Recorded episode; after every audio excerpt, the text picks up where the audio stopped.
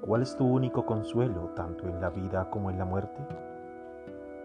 Que yo, con todo mi cuerpo y alma, tanto en la vida como en la muerte, no me pertenezco a mí mismo, sino a mi fiel Salvador Jesucristo, que me libró del poder del diablo, satisfaciendo enteramente con su preciosa sangre por todos mis pecados. Y Él me guarda de tal manera que sin la voluntad de mi Padre Celestial ni un solo cabello de mi cabeza puede caer. Antes, es necesario que todas las cosas sirvan para mi salvación.